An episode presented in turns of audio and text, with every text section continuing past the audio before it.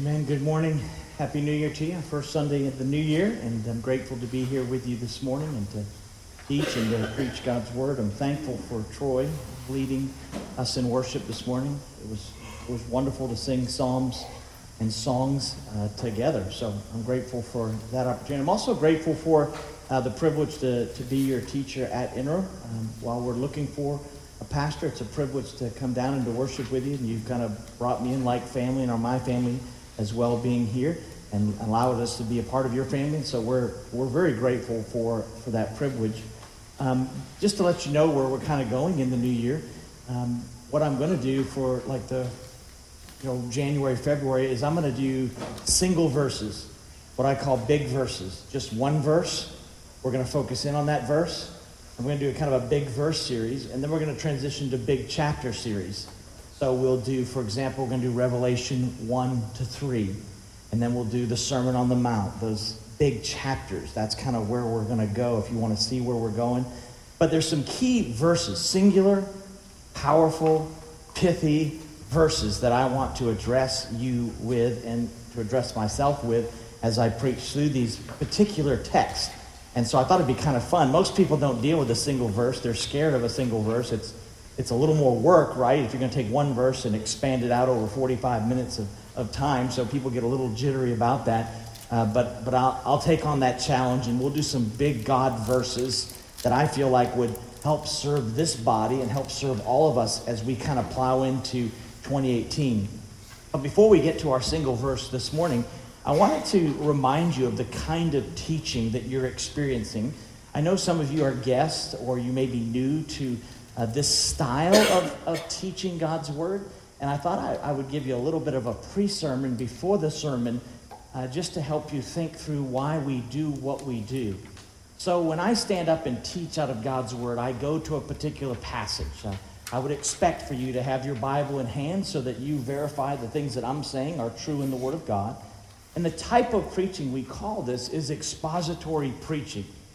And the reason why it's important is because it's not a methodology of preaching, it's a philosophy of preaching. So you could say, I guess, out there, there are a number of methodological ways you could approach the scriptures one topically, one expositionally. There's a myriad of ways of doing that. Or we're going to do a single verse, so we're going to parachute into a single verse, and then we're going to parachute into sections or paragraphs or chapters in, in the Bible. But even though we parachute in and do a single verse or we do a, a few chapters at a time, and it's important to know that even when we do that, we do that expositionally. And the word exposition means out of, meaning I don't want to presuppose my meaning on the scriptures. I want to let the scriptures talk. So a good, faithful teacher of God's word lets the text talk.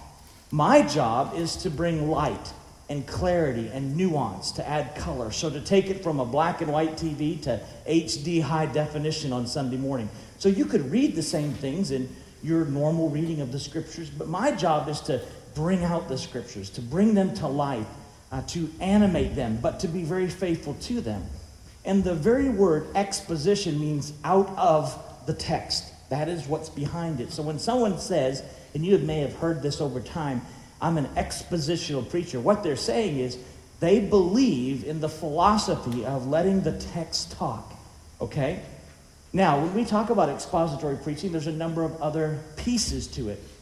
Secondly, it's sequential, meaning we usually start in verse 1 of chapter 1 and we work our way all through one of the books or one of the, les- the lessons or letters, right? So we start in 1 1 and we work our way all the way through the text. Why? Because what's behind expositional preacher, preaching is the doctrine of inspiration or the high view of Scripture. So we're not saying it's a methodology, it's actually a philosophy. I want to honor the authorial intent, the author's original meaning. So I want to go back. So a good, faithful teacher of God's Word goes back and he spends half his week in the dusty streets of Palestine mining what the original author said and then my job is to take it from the first century and bring it all the way to the 21st century and say, here's what it means to you and for your family and for your marriage and for your life. And so I'm constantly living in two centuries, between two worlds, first century and the 21st century. And, and so I'm constantly having to you know, taste the dirt and the dust of the streets of Palestine where Jesus walked and where the apostles were and where the hub of Christianity was at the time, but yet bring it forward, right? And that's not just a methodology, that's a philosophy that honors the doctrine of Scripture or a high view of Scripture. So I'm very cognitive as a teacher. I'm very cognitive that I don't want to misinterpret Scripture. I don't want to subinterpret Scripture, giving less meaning than I should, and I don't want to supra-interpret it, right, or misinterpret it. I don't want to say too much. I don't want to say too little, and I certainly, above all things, I don't want to miss the point of the Scripture. And so my job is to go get the author's intent. When he wrote this letter, when Paul wrote to Timothy, he wrote to a specific church that had existed for about three years in the city of Ephesus. This was an actual church. When he's writing this letter, he's writing to the pastor, Timothy, of the church of Ephesus that he had visited and he had established himself as the Apostle Paul. So these are actual people. This isn't just like ideas and divine thoughts. This was an actual church that needed to hear this. And so I'll always say context. When you hear me say context in expository preaching, it should trigger in your mind he's going back to the first century. He's letting us see what's going on and and, and, and he's being careful with how he handles those kinds of things. So it's just very important for me to help you think through as you look for a future preacher, you're going to be looking for an expository preacher, one who's going to be faithful to the text. And that means that his preaching is going to be rooted and founded in the text. It's going to come out of the text on a regular basis. When you're a good expository preaching, basically, I basically see the tops of your heads. Because you should be staring at your Bibles the whole time I'm talking. Because I'm, I'm talking to you. I've got one, I'm pointing one finger at you, and I got one at the text. And we're always doing this. Like a chicken picking corn, you know. We're just constantly up and down looking. Because I want you to see what the Bible says. It's not as important. I'm not authoritarian. I can be authoritarian. I'm not an authority. The scriptures are the authority. So I want to teach you how to how to study the scriptures. That's another reason why expository preaching really matters. Because as you see me work through the text, it's teaching you how you ought to study the text. So that you don't get up Monday morning and go, okay, Lord, I'm going to see what you want me to do today. It's not this mystical thing, you know, and you go, oh, oh, oh, that's what I'm supposed to do today. That's not how you study the Bible. You study the Bible by reading Philippians 1 1 and working your way all the way through and and you can go faster or slower. Uh, some of you need to be on a good Bible reading plan. To be honest with you, you just need a lot of Bible. You know, the older you get, I've been doing it for about 30 years, so I'm going to go a little slower at the pace, but some of you just need a lot of content. You need to get all the stories. And I remember when I was first a Christian um, in, in, in 1986, I was just devouring chunks of scripture. I was reading the New Testament every three months. Boom, boom, boom, boom, because I just didn't know anything. I didn't know what the stories, you know, we've joked about the widow's mite and those kind of things. I didn't know, I didn't know any of the Old Testament stories. I didn't know anything. So I needed volume. So some of you need volume, some of you need density. You need to slow down, you need to loiter, and you may take all quarter and study the book of Philippians. Get a little study guide as a couple, just kind of work through Philippians for four months. That's fine. That's perfect, right? So, good expository preaching will encourage you not to misapply the scripture. So, I don't want you dropping your finger and saying, you know, go and and and and kill. You know, rise, kill, and eat. And you're like, oh, I'm supposed to kill my neighbors. That's that's really not helpful. You know, no, that's not what that means. You know, that's not what he's talking about. You know, you, there's context, right? You know, so and, and you don't read every letter the same. You, like you don't read a love letter like a recipe. When you get a recipe and you look at, you know, two eggs and this much oil and, and this much salt, then you go, oh, that's a recipe. It's genre, right? You know what it is. Versus a love letter, you read it and you go, oh, that's a love letter.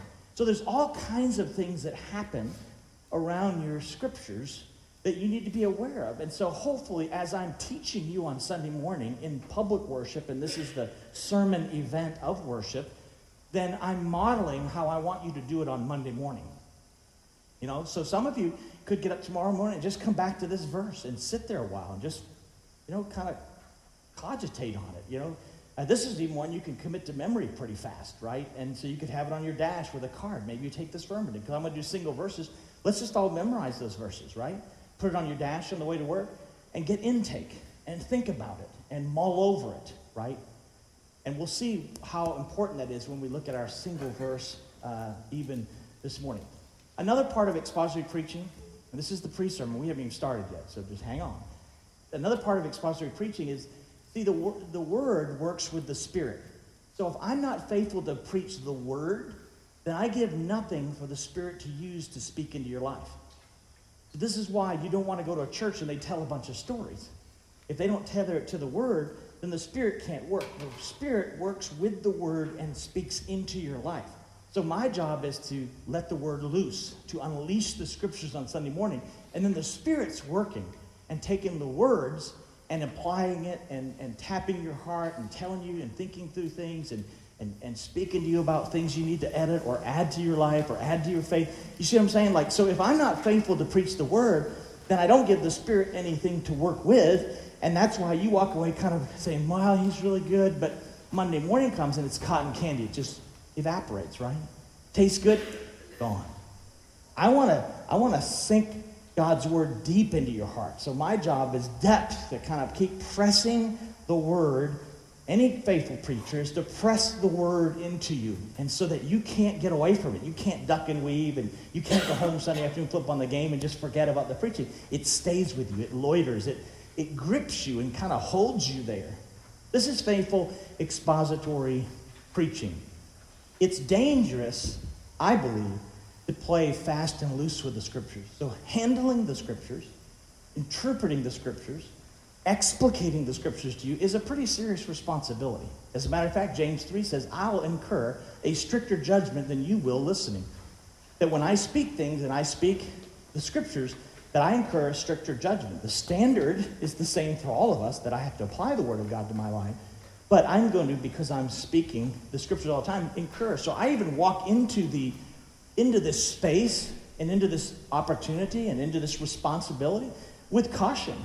Like I'm measuring every word. I'm thinking through everything. I write everything down because I'm scared of myself. See, I use notes. There's nothing I'm not I'm not flying off the handle here. I'm just kind of like, okay, here's where I'm going to take us, you know. And, and we've only got 15 pages and we're only here. So that's encouraging, isn't it? Isn't it? I'll, I'll pick up speed. Um, but you can see, so in my mind, as a teacher, to abuse the scriptures is to abuse God. So I take it pretty serious, that's all. And that's what this church is about. And we're grateful you're here because you know why? You're sitting under the word. And I can assure you, I visited one last week. Uh, the word is not always taught in every church. And you have experienced that in your own lives, I'm sure. So you have a tremendous privilege here in Nelson County to be under the word, to be in this church, and to have expository preaching brought to you, packaged to you, well thought out, and, and, and, and prepared for you. And in all of that, it's teaching you how to study God's Word because, look, we only gather for what, an hour and 15 a week? Maybe uh, if you're in a, a home group, uh, maybe three hours total. That's all you're getting. So we really want to make the most out of this time and be faithful expository preachers. All right? So you under, kind of understand what expository preaching is? You understand what it is, right? So it's out of the text. So it's not a methodology. It's not like you can you have one of four options. It's a philosophy. All preachers should be expository preachers. And the fact that they aren't is why we have to define the kind of preaching we are doing. We should be able to say, I'm preaching to you this morning, and everybody does the same thing, and everybody knows how to do it, and everything's equal. It's just not that way out there, as you know. And so we have to add modifiers to what we do so that you will understand it. So that's what we call the pre sermon, value added, bonus round, all right? Bonus round to what we're going to do. Now let's do it. All right, let's do it with a single verse. We're going to do our big verse series. Single verse, 1 Timothy 4 16. 1 Timothy 4 16. And what I want to talk to you about is life and doctrine. Life and doctrine. This is what it means to learn to walk in integrity. And in 2018, I think this ought to be at the top of your priority list, your goals as a family and as a couple, as an individual, as a business leader. I think you ought to have this down. This is a big deal. It's something very important to me. It's something very important to you. And I thought, let's start off the, the year with some big verses. I mean, some life shaping, game changing, you know, really helpful verses. And the one before you this morning is just such of one of those verses. You heard in our reading just a moment ago that David had remarked, he says, But as for me, I want to walk in my integrity. So no matter what comes to your life in 2018, and I promise you, there's all kinds of things that are going to come our way in 2018. No matter what comes, when you cut all the way through all of the things that are going to come in 2018, the most important thing is that you learn to walk in your integrity. Right? So Job had a, a heck of a 2018 back in 4,000 years ago, right? But he still walked, as the scriptures say, he walked in his integrity. So no matter what, I want this to be our priority. I want this to be at the forefront of our minds. And I want this to be how we live. I want us to think about what it means to intentionally walk in our integrity. Paul tells Timothy, he's a young buck, about 30 years old, and he tells Timothy this pay close attention to yourself and to your doctrine. Persevere in these things. For as you do this, you will ensure salvation both for yourself and those who hear you. Pay close attention to yourself. This is a rare occasion. Most of the time, you're uh, supposed to die to yourself, right? we talk about that all the time. We talked about it when we talked about the advent of humility. We're to die to ourselves. Here's the one occasion in self examination that Paul tells the young lieutenant, his young lieutenant in Ephesus, no, actually, here's a little bit of gospel narcissism. I actually need you to zero in and focus on yourself and your doctrine so that you can actually bless others and care for others in the gospel. The reason why this is important is because Paul is addressing Timothy. He's a young pastor. And in pastoral ministry, it is a character profession, right? It's about our character. We have to lead by example. It's not just in the skill in what we do, our character has to back up our words, right? We all know talk is cheap, right? We've all met people that talk a better game than they live. And none of us, not a one of us, respects somebody who talks a good game does but doesn't play by the rules, doesn't follow the rules, just breaks all the rules, but yet they talk like they are a person of integrity. So, if you possess integrity, nothing else really matters. If you don't have integrity, nothing else matters. Integrity is critical for all of us as we approach 2018. We need to know what it means to sync our private lives and our public lives so that they're not two different things. We should be one thing on Sunday morning and the same thing on Monday morning, right? We shouldn't be lifting our hands in worship and kicking our dog on Monday morning, right? There shouldn't be disparity and, and, and, and, and, and gaps. We should be kind of synced up, to use a technology term. We, we should be synced up, and, and our integrity is what we're talking about. And being intentional with our integrity. What do I mean by integrity? It means that your word is your bond. That would be an example. You're a person of integrity. Your word's your bond. You put character over wealth. So you can't be bought. You just can't be bought. It's not about a matter of money to you, it's, it's a matter of principle, always, right? It's people of integrity are, are larger than their jobs, they're larger than their vocations. They're people who are willing to stand out in a crowd and, and, and, and really to, to, to be singled out and to, and to go against the grain or to swim upstream. When the whole crowd's saying we ought to do this, they're willing to, to go the other direction. People of integrity are honest in the small things, not just in the big ones. We all kind of know we got to be honest in the big stuff, right? Because there's bigger consequences. But real integrity is honest in the little stuff, the smallest of details. Right? People of integrity will stand for the truth in the face of adversity that personal consequence for standing up for the truth or standing up for Christ is greater than the adversity or the persecution that would accompany it. These are, these are just some descriptors of what I'm talking about with integrity. It's when your life and your lips, they match. There's not a great disparity there. There's not a big gap. You're not, you're not just talking a good game, you're living a good game. And the reason why I've chosen 416 is because there's serious business here. Did you catch it at the end of the verse? Look at it. You will ensure salvation both for yourself and those who hear you. This is, this is for keeps, right? This is your salvation and other people's salvation on the line. It's big deal, right? Kind of serious business, right? The stakes are, are high. There's no such thing as a minor lapse of integrity. You lose your integrity, it takes years to get it back. And it's one thing that you can possess, genuinely possess, and we're going to talk about the tension here in a section in a second, but it, it, it's a, there's no minor lapse when you, you actually lose your integrity. So Paul tells Timothy to make sure that he maintains his integrity.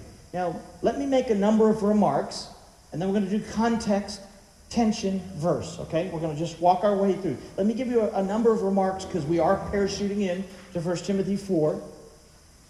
Just keep in mind that he's speaking to spiritual leadership. He's speaking to Timothy as a leader. And so it's a character profession. This isn't the first time he's made a big deal about character.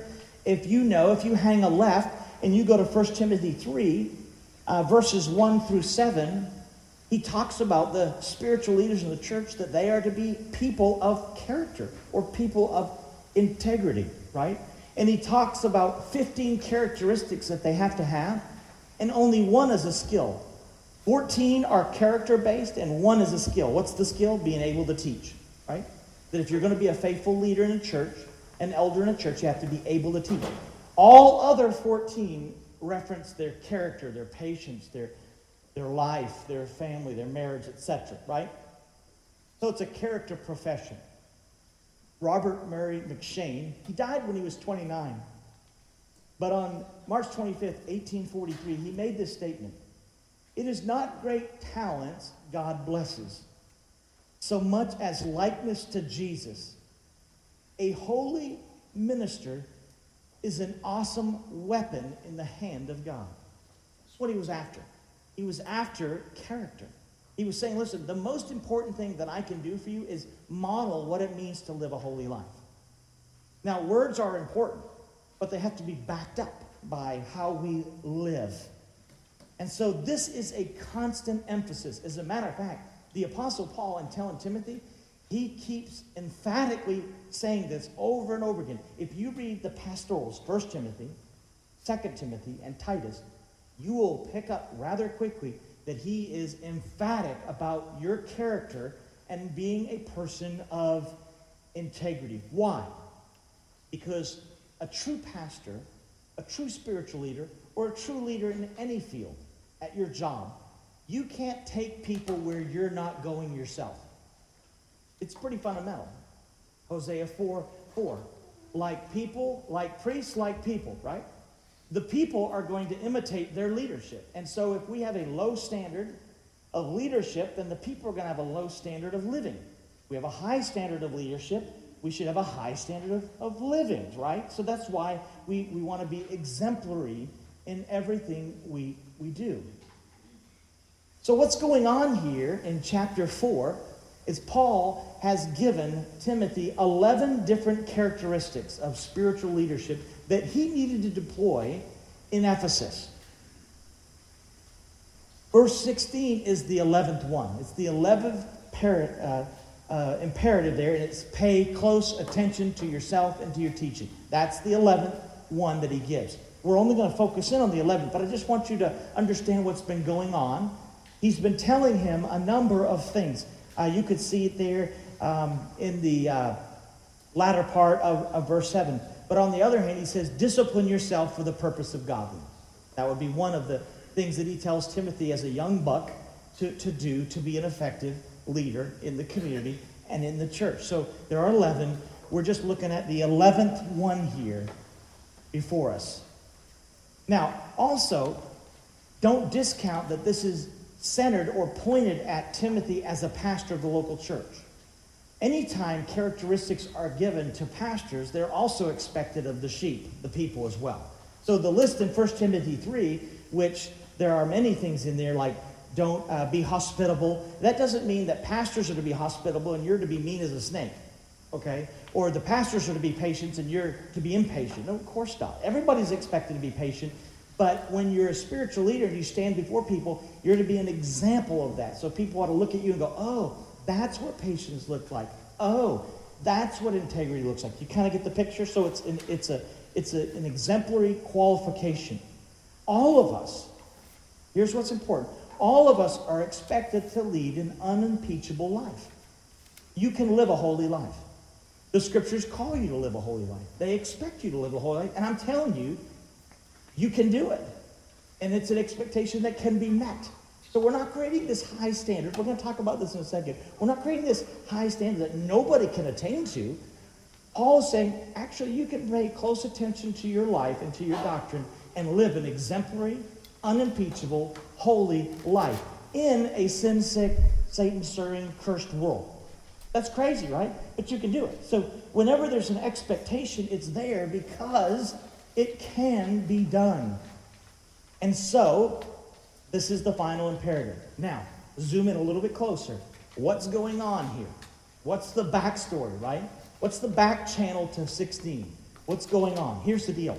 Remember, I told you Timothy's young. As a matter of fact, Go north just a little bit in verse 12 and take a look at it.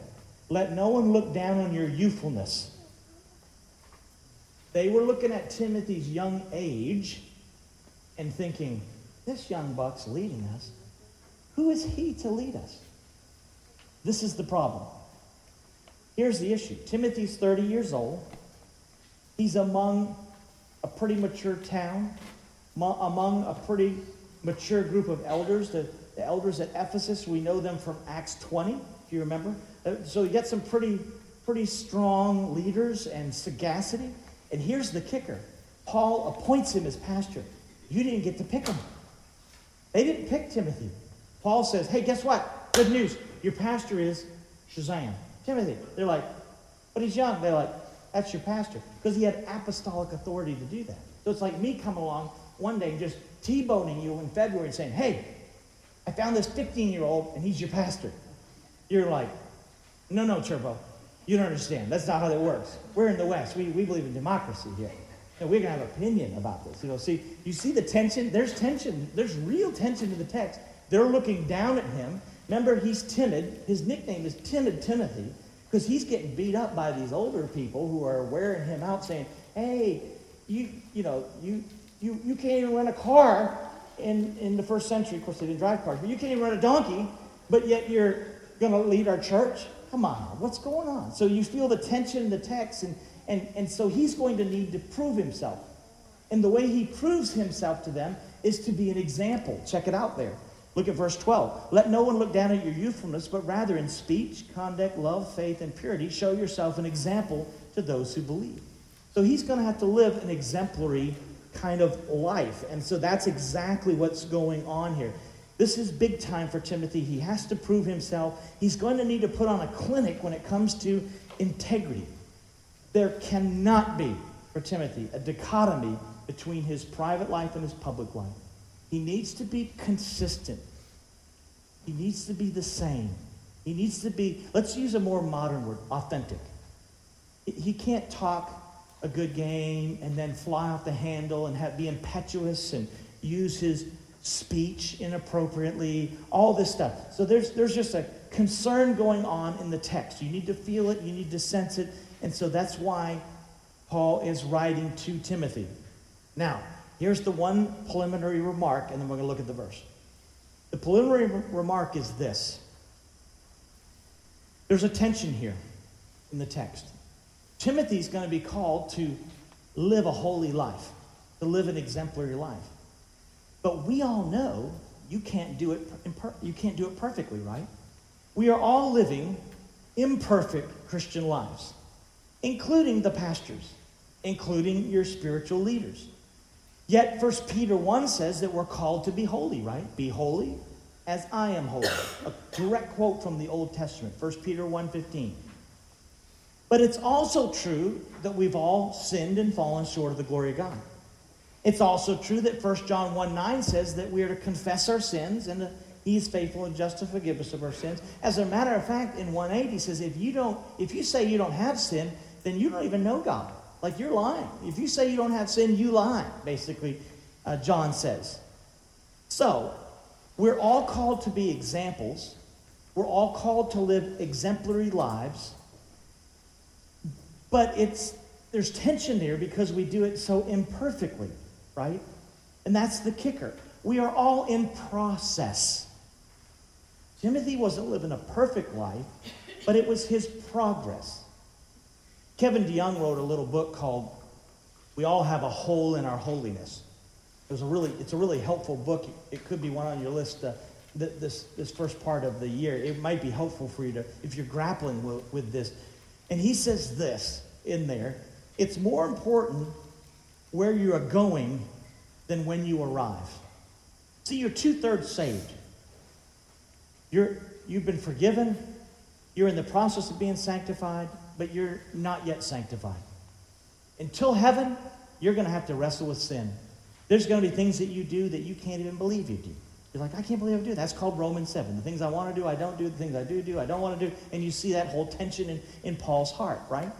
So here's the deal when you're assessing leadership and you're assessing your own life, we're looking for not perfection, we're looking for the direction of your life. The key to interpreting verse 16 is verse 15. Look at it. He tells Timothy, Take pains with these things, be absorbed in them, those things above that that we just read. Why? So that your progress will be evident to all. Key word here is progress, right? There is, a, there is a difference between a bad day and a bad year. If someone has a bad year, you might be going, hey, maybe Turbo isn't qualified, right? Like something's not right. There's a difference between a bad day and a bad year. You all have bad days. You make up, you're grumpy, you're mean driver, you're whatever you are. You know, you, you, we all have our bad days, right? But then you should confess that and say, like, I'm an idiot. Like, I, I've run lights. I've almost hit people. I've gone through school zones. It's really funny how you get mad at everybody driving when you're the worst. You know, I think the best thing to do is if you realize you're the worst sinner in the room, it just changes everything. You know, I always just know when I walk through the doors, I am the worst dude here. And if I can keep that in perspective, it really helps. So you're looking at the progress of your life, not the perfection of your life. I promise you, you look close enough at any person in this room, you will find a flaw, right? We're all flawed. So, spiritual leadership or any leadership, yourselves, you should never have a sustained pattern of known sin. As a matter of fact, how you deal with your sin is exemplary. So when you sin, what do you do with it? You confess it, right? 1 John 1 9. That's even be an example to the body to say, hey, I messed up, right? So what Paul is saying is, Timothy, you need to be very intentional about your grace induced progressive sanctification. You, you need to be very intentional about your sanctification. But, church, when you're reading this, don't think that every spiritual leader is going to be perfect every single day, all the time. It just doesn't happen, right? There is no perfect church. However, among the imperfect, there are healthy ones, like this one, where you can come and sit under the word and, and sing and take the Lord's table and worship and fellowship and do all those things. Are we all perfect? No, not a chance. Look around. You know what's in you. You don't. I promise you, you don't want me to put your thoughts on the board. Maybe we do that one Sunday. We just say, okay, it's your Sunday. We're gonna put your thoughts up. And you're gonna go, no, that's not my, my, my thoughts. Let's do let's do Troy's thoughts. You know, his thought. Yeah, his. No, no, no. I promise you. You struggle with sin. I struggle with sin, but we can still be exemplary. And we're exemplary in how we deal with our sin, and we confess sin, and we make things right with people, and we honor people. And you see what I'm saying? There is no perfect until Jesus comes. That's why heaven at the end of 2018 ought to feel a little bit closer. There ought to be a yearning. When you locked down 2017 and you reflected, you probably went, whew, that was a humdinger of a year. Could wish that one went away. You know, why? That's, that's good. That's, that's the Spirit working, saying, hey, you're not from these parts. You, you, you, you, you, you need to you need to long for a, a, another city whose maker and builder is God, Hebrews 11. That's the kind of city that you really need to long for. So I just want to remind you of the tension because I'm going to talk about living a holy life and being vigilant with your life and vigilant with your doctrine this morning. And we're going to just deal with this text. But I want you to know that I totally understand you're going to do it imperfectly, and you need to know that I do it as well. And we live in this constant tension. Does everybody get that? Give me a little north and south. We got it? Okay, good. I just want to clarify that because I think you're going to go, you don't want to create a crazy, crazy standard that nobody can possibly uh, ever meet, right? We are all under grace induced progressive sanctification. We should be becoming more like Jesus Christ every single day. All right, let me give you the frame of the text. It's real simple. There's one imperative pay attention. There are two arenas life and doctrine, and two incentives. One imperative. Imperative means it's not up for debate, it's not elective. You can't opt out of this, right? So you got to pay. It's a it's verb, present tense, always happening, always going to be there. Can't get away from it. Pay attention. Two areas to your life, to your doctrine. Why? Because it'll ensure salvation for yourself and others. Let's take a look at this one big verse first. The doctrine of vigilance is what's before you. That's kind of the, it's an old arcane word, vigilance or watchfulness. This word pay attention means literally to give attention to, to grasp, and never let go. To hold on to. I mean, like death grip it kind of thing. It's a relentless focus on your life and on your doctrine. It's daily, it's a present, active imperative, ongoing, every single day, as a habit, as a way of life. I'm appealing to you in 2018 that on a regular basis, you really pay close attention to your life and to your doctrine. Meaning, I'm calling us all to spiritual alertness in 2018 so that you avoid spiritual treachery, that you don't get T boned, you don't get hoodwinked, you don't get attacked, you don't get blindsided. You're watchful, you're alert. Why? 1 Peter 5 8. The devil goes about like a roaring lion, seeking whom he may devour. When you put your faith in Jesus Christ, you also put a target on your back. And the devil would like to make you an example of what imperfection looks like at its best, right? He wants to destroy your life. As God has a plan for your life, the devil has a plan for your life. And so there's a real enemy it's a roaring lion, and he's seeking to devour you. So you've got to be watchful. You're not walking through grizzly country or lion country unalert. You've got a weapon. You're looking around. You, you know their instincts. You, you know their smells. You, you know what's going on. You're aware. You have to know that you're being hunted every day. Every day you wake up, you're being hunted to be destroyed. And the stakes are high. You not only have to care for your own heart, but also people around you who are watching your life. And for some of them, it's the only Christianity they'll ever know is you. I'm not going to meet them. They're your friends. I'm not living in your neighborhood. They're your neighbors. I'm not working at your job site. They're your job site. Right? So you're the only one they're going to see. This is a game changer for us. So he says, pay close attention to your life because there's a real enemy and if you're unalert or you're sloppy in how you live, then it's 2018 is going to end in treachery for you. It's not going to end well. It's not going to be great. And so he says, principle number one, be vigilant with your life. Yourself, he says. Pay close attention to yourself. It's just a synonym for your life, your integrity. Pay close attention to your integrity. He calls on us to watch ourselves. Now, is this the first time you've heard this? No. We can go all the way back to Proverbs. Proverbs 4 11, where Solomon writes, Guard your heart, for out of it flows the issues of life, right? You're told to guard your heart, watch your heart. Again, it's there.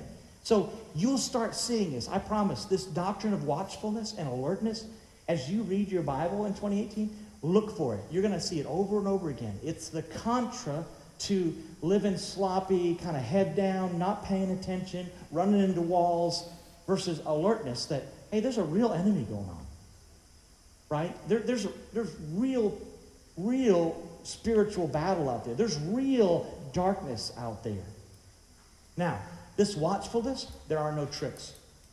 There's not like I could come up with some, you know, unique kind of cool tricks that would, would work for you. Here, here are the basic three things that come with watchfulness. First, God's amazing grace. But by the grace of God, I don't know where we'd all be, right? So God's amazing grace infuses us and calls us to even have the desire to seek sanctification, to be more like Christ, and to live a holy life. So there's just God's amazing grace. Second, discipline. That's why he says there in 7b, discipline yourselves for the purpose of godliness. It's just discipline. You got to do it. You got to get up. You got to pray. You got to maintain your integrity. The Christian life is a disciplined life. Discipline is actually freedom. That's the crazy part of it. It's paradoxical. Discipline is actually freedom. Third, and this is a means of grace, is the body. We're all here to remind you you can live a holy life. That's why one of the reasons you don't want to miss church. Because you miss church and you say, I just want to see if Dan's still there. Is he still going to be faithful? You know, is, is, is Troy still going to be playing the songs? Is, is, are they still going to be reading You come here because you're reminded that all of us are living in a sinful world. We're doing it imperfectly, but you know what? We're showing up every week, doggone it. And we're digging in and we're using discipline. And there's community because you will never be sanctified like Christ without community. You are not designed to live alone. Matter of fact, you go all the way back to Genesis. When Adam was by himself, what did God say? It's not good for man to what? be alone. Proverbs 18:1 says, "He who isolates himself rages against all sound judgment." It's crazy to isolate yourself. You need this. So no matter what happens in 2018, when it gets dark and ugly, because it may be smooth the first week in 2018 for you, but believe me, there's a storm out there brewing. When it gets ugly, don't run from the church, run to the church. Remember, the church is a hospital, not a hotel. This isn't a luxury hotel. This is a hospital for sinners. So when it gets black and dark and hard this year, you start you start calling us. You call me at home and say, "It's a bad week. It's a bad night. I'm a bad man. I'm a bad woman. Help me." That's what the church, that's what the body does. Community, right? So it's the grace of God, straight up discipline, and the fellowship, the community. And we're even going to make some adjustments. Troy will mention them a little bit after the service. We're going to make some adjustments to even have more of that so that we can ensure each other's soul care is before all of us. Right? So he says, listen, I want you to rivet or pay close attention to yourself, to your integrity. Keep an eye on it. Keep a close eye on it. Don't lose your integrity. Life or doctrine, which is harder, do you think? Life. Because we'd all like to study the scriptures a little. Bit. I just find it easier to study scriptures than I do to study my soul. Because I'm blind, you know, like I got all these blind spots, right? So I think it's easier to, I'm like, okay, I'm going to have the two arenas, Lord. I'm going to work on my Bible reading today. And he's like, hey, idiot, how about your attitudes, you know? You know what I'm saying? Like, we all run to the doctrine because it's just smoother.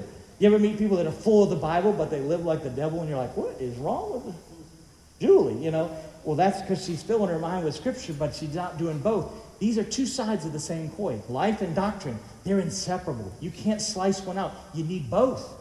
They're totally, it's a package deal.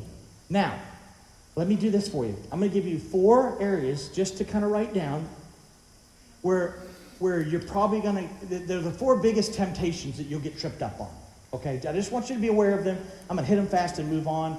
But I just want you to be aware of them. Now, I heard these from Chuck Swindoll in 93, and I had to literally pull over on the side of the road. It just gripped me. So I just want to give them to you via Chuck so that you'll remind yourselves that these are four areas that you ought to be cognitive of or aware of where you're most likely going to be tempted when it comes to paying attention to your life. First, and they're all S's because I'm a preacher, so that's just the way this works.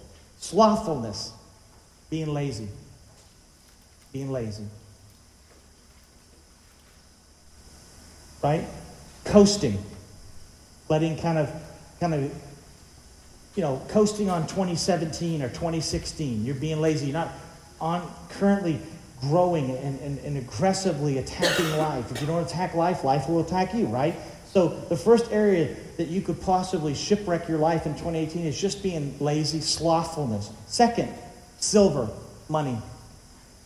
Getting, misplacing funding, money. Seeking money. The love of money is the root of all evil. Listen to me. Money's not evil. Money is a material object. It's not evil. It's agnostic. The love of money is where it gets ugly, right? And you can be poor and love money, and you can be wealthy and love money. It, it gets, it's no respecter of persons, right? So I feel like silver is a big area. It's a landmine for all of us, right?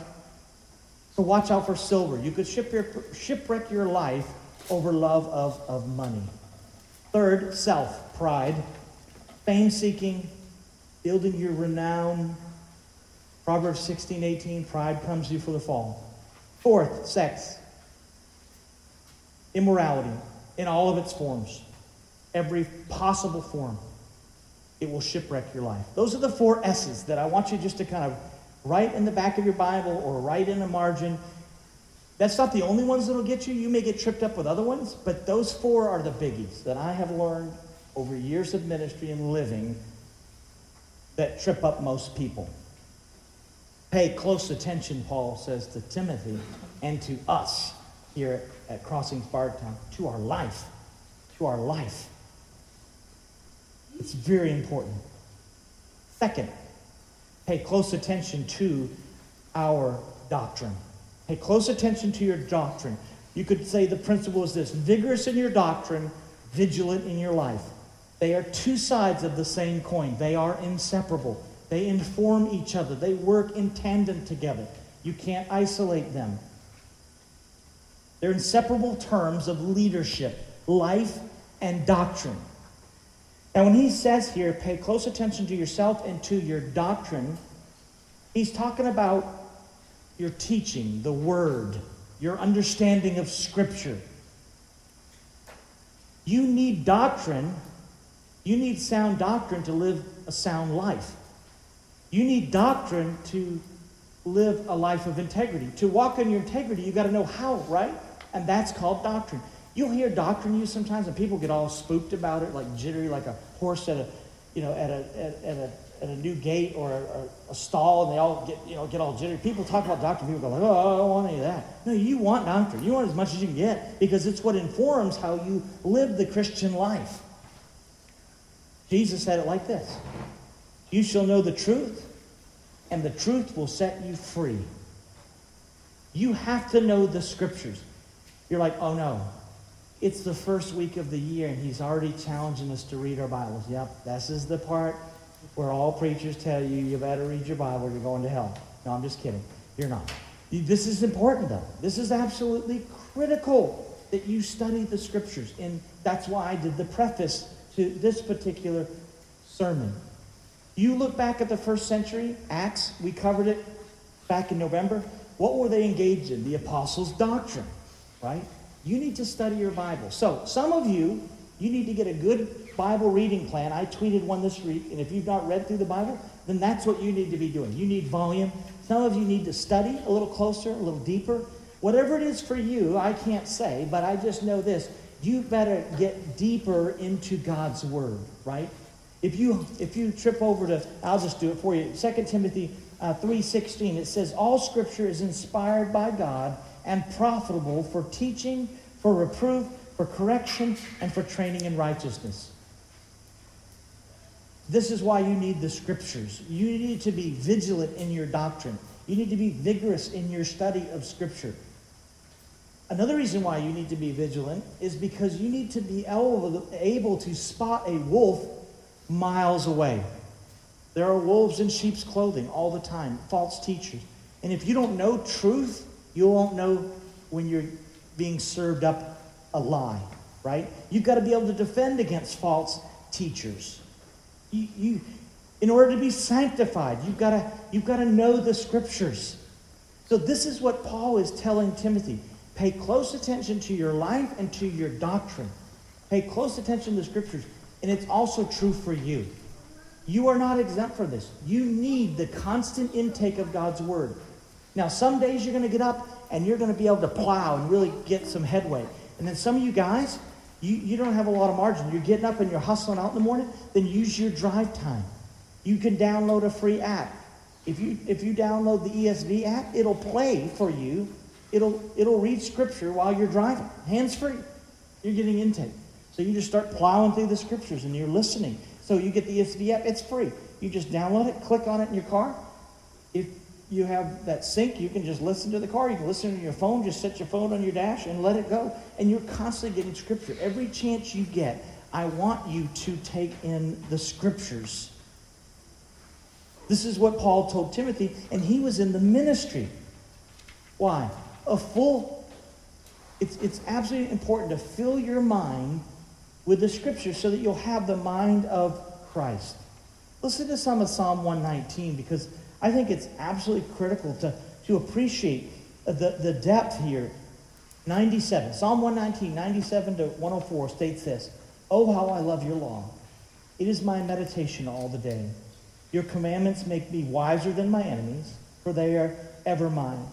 I have more insight than all my teachers, for your testimonies are my meditation. I understand more than, than the aged because I've observed your precepts. I've restrained my feet from every evil way, that I might keep your word. I have not turned aside from your ordinances, for you yourself have taught me. How sweet are your words to my taste, yes, sweeter than honey to my mouth. For your precepts I get understanding. Therefore I hate every false way. I want you to love the scriptures like you love your favorite food.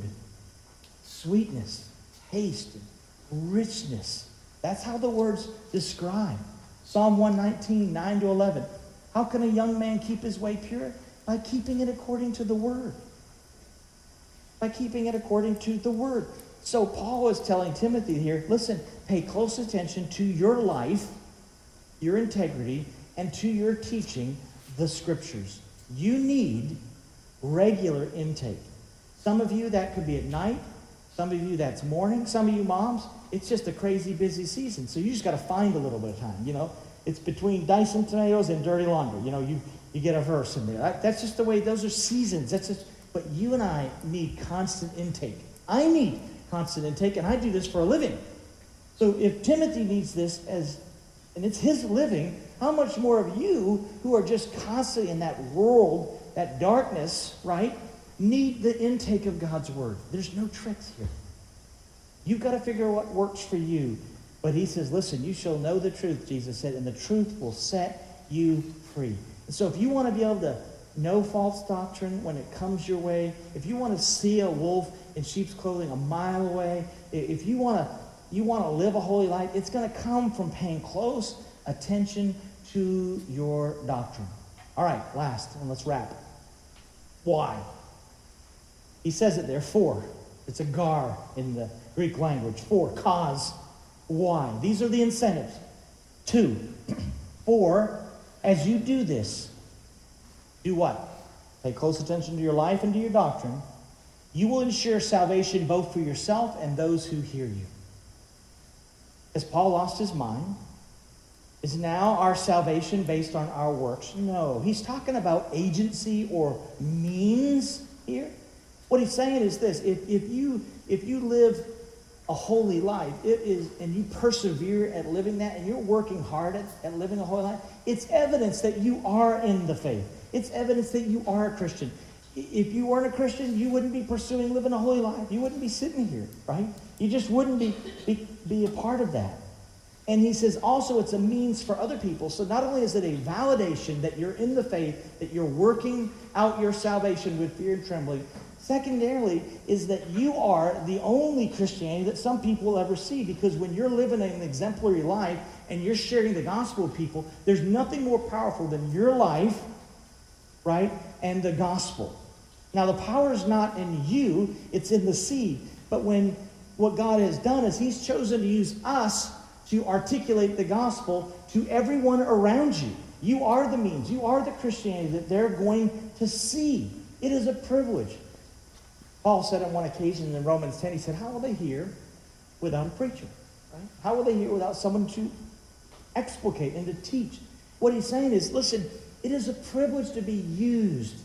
God saves people. Our salvation is wholly of God, but he chooses to use human instruments like sinful people like you and I. Isn't it crazy that he saves sinners and then he redeploys them as the ones who articulate the gospel to other unsaved people? That's how this works. And it's a means of grace that he uses you. And so he says, listen, you need to be living a life of integrity, persevering in the faith, and plowing through 2018 so that God can use you as a means of grace in someone else's life. And he uses you to talk to them. And that's why when you go to work, you see everybody at work as a mission field and as an opportunity to share Christ and to, and, and, and to articulate the truth to them. He said in 2 Corinthians 2 Thanks be to God, who also leads us in triumph in Christ and manifests through us a sweet aroma of the knowledge of Him in every place. For we are a fragrance of Christ to God among those who are being saved and among those who are perishing. To one, an aroma from death to death, and to the other, an aroma of life to life. This is, you're an aroma. You're giving off a whiff of the gospel. When you live a holy life and an exemplary life, you're giving off an aroma to everyone around you. And they're going, you know what? I want what he's got. I want what she's got. And then they see past you and then they come face to face with Christ and they're transformed. That's why I said this is serious business. That's why this is a pretty big verse in my estimation, because you're to pay close attention to your life and to your teaching, because it's going to validate that you're in the faith, and two, it's going to be that God's going to use you to save other people through you. He saves them, but He used you as the means, the instrument of that. A privilege. God. What an amazing opportunity that we have. So, single verse, one imperative. Pay attention. Vigilance. Watchfulness. I need you to be in 2018 watchful over your own soul. Maintaining your integrity. Working hard at your character. Putting off sin. Confessing sin. Adding in faith perseverance, truth, the fruit of the Spirit. I need you to pay attention to your life, and I need you to pay attention secondarily to your doctrine. And they're, they're inseparable, they're one and the same. You can't have one without the other. I need you to love the Scriptures. I need you to be head over heels in love with the Scriptures. I need you to do every opportunity you have to get intake of the Scriptures. I need you to get intake. And, and, and listen and hear God's Word. It will both be, when it gets dark in 2018, it'll be confirming that you're in the faith, that you persevere. Just like you did in 2017. You're still here. You're like, okay. It's, it's proof that I fight for the faith and I confess my sins regularly and I'm here every week and I do these things. It's proof. It, it validates my faith. And it sets me up to be used by God in other people's lives. And what grand privilege that is. So, 2018, I'm appealing to you as the body to pay close attention to your life and to your doctrine. Let's pray. Father, thank you for this morning and even this singular verse, which was aimed right at Timothy's heart, but man, it's found its home in our hearts. Lord, help us to be intentional with our integrity in our study of the scriptures. Lord, we confess that we are not perfect, but we desire to live exemplary, unimpeachable, holy lives so that it will be a reassurance of who we are in Christ and a testimony to those outside of Christ that we can be the gospel to them, that we can be salt and light to them. As Timothy need to be strengthened in this area and fortified, so we find ourselves this morning also in need of strengthening and reminder. Lord, please do work in our lives. Give us the grace, the discipline, and the fellowship of the saints to help sanctify us be more like Christ. We ask this in the name of King Jesus. Amen.